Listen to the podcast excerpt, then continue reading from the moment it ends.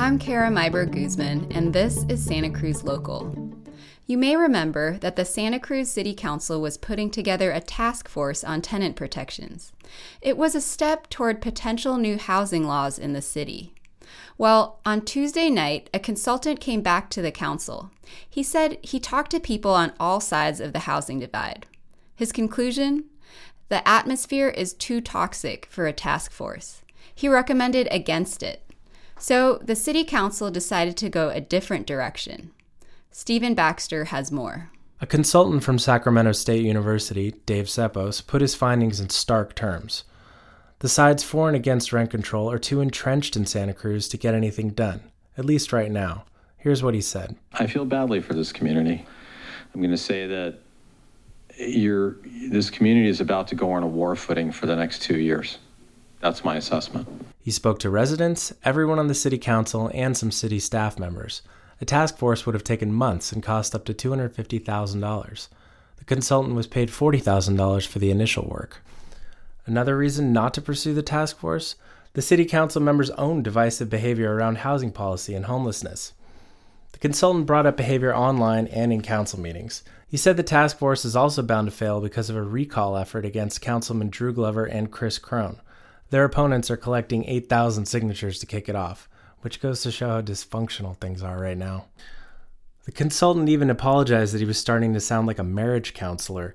He told the council members that they should validate each other's feelings and honor each other's stories and not challenge them and be accountable for their behavior and try to move to the center. So the council decided not to pursue the task force. Vice Mayor Justin Cummings drove the discussion for the next steps. This issue around rental house housing that folks have been saying that we need more data on, and I think this might be a good mechanism to do so. He wants to collect data on evictions, rent increases, and the number of tenants who get notices to move out. The council agreed to have staff look into gathering those numbers, and the staff is supposed to come back with how to do it at their June 25th meeting. Now, you Santa Cruz local listeners might recall that we've collected some of this rental data already. Here are two key points from our previous reporting. Number one, the city's rental inspection program tracks the number of rental units, but its methods are not completely precise. The city has about 11,400 rental units as of January. That's about 200 fewer units than the city had in 2017. Number two, the number of court ordered eviction cases has dropped slightly to about 13 cases per month in 2018. It was about 16 eviction cases per month during the past two years before that. So basically, the number of eviction court cases in Santa Cruz County are going down, according to Santa Cruz County Superior Court. Of course, not all tenants are kicked out through formal evictions. Many tenants just leave when the rent goes up. Previously, we recommended the city collect more data on its rental inspection form. It's a form that landlords already have to fill out for the city, so why not add a few more questions? Questions like how much rent is charged? How much did the rent increase from the year prior, if any? How many notices to quit has the landlord handled, for example?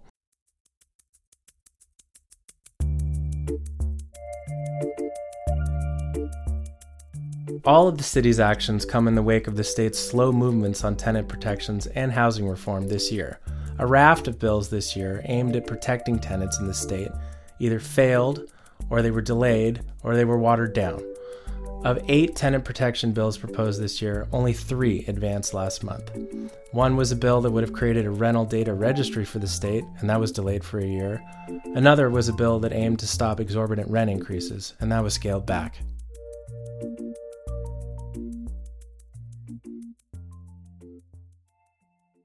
Here's what else you need to know about Tuesday's meeting. The Council has cut its way out of a $3.9 million deficit.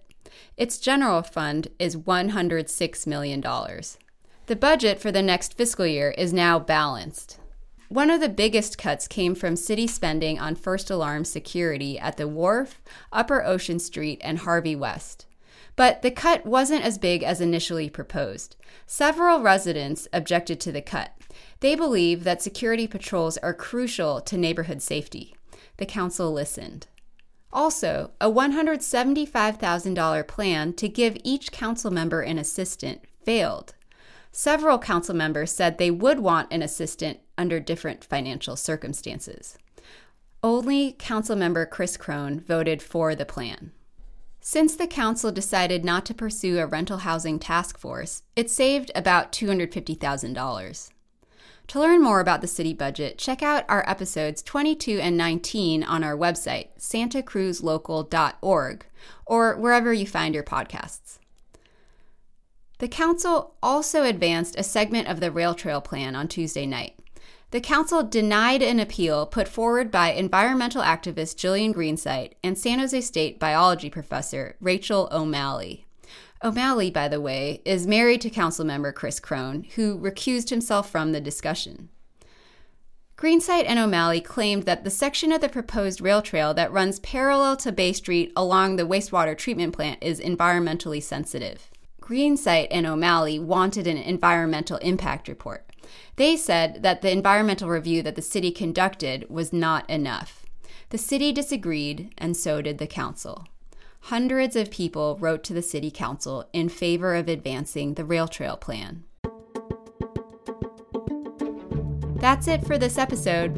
If you haven't already, sign up for our email newsletter on our website, santacruzlocal.org. Music was by Poddington Bear at soundofpicture.com. This is Kara Meyberg Guzman. Thanks for listening to Santa Cruz Local.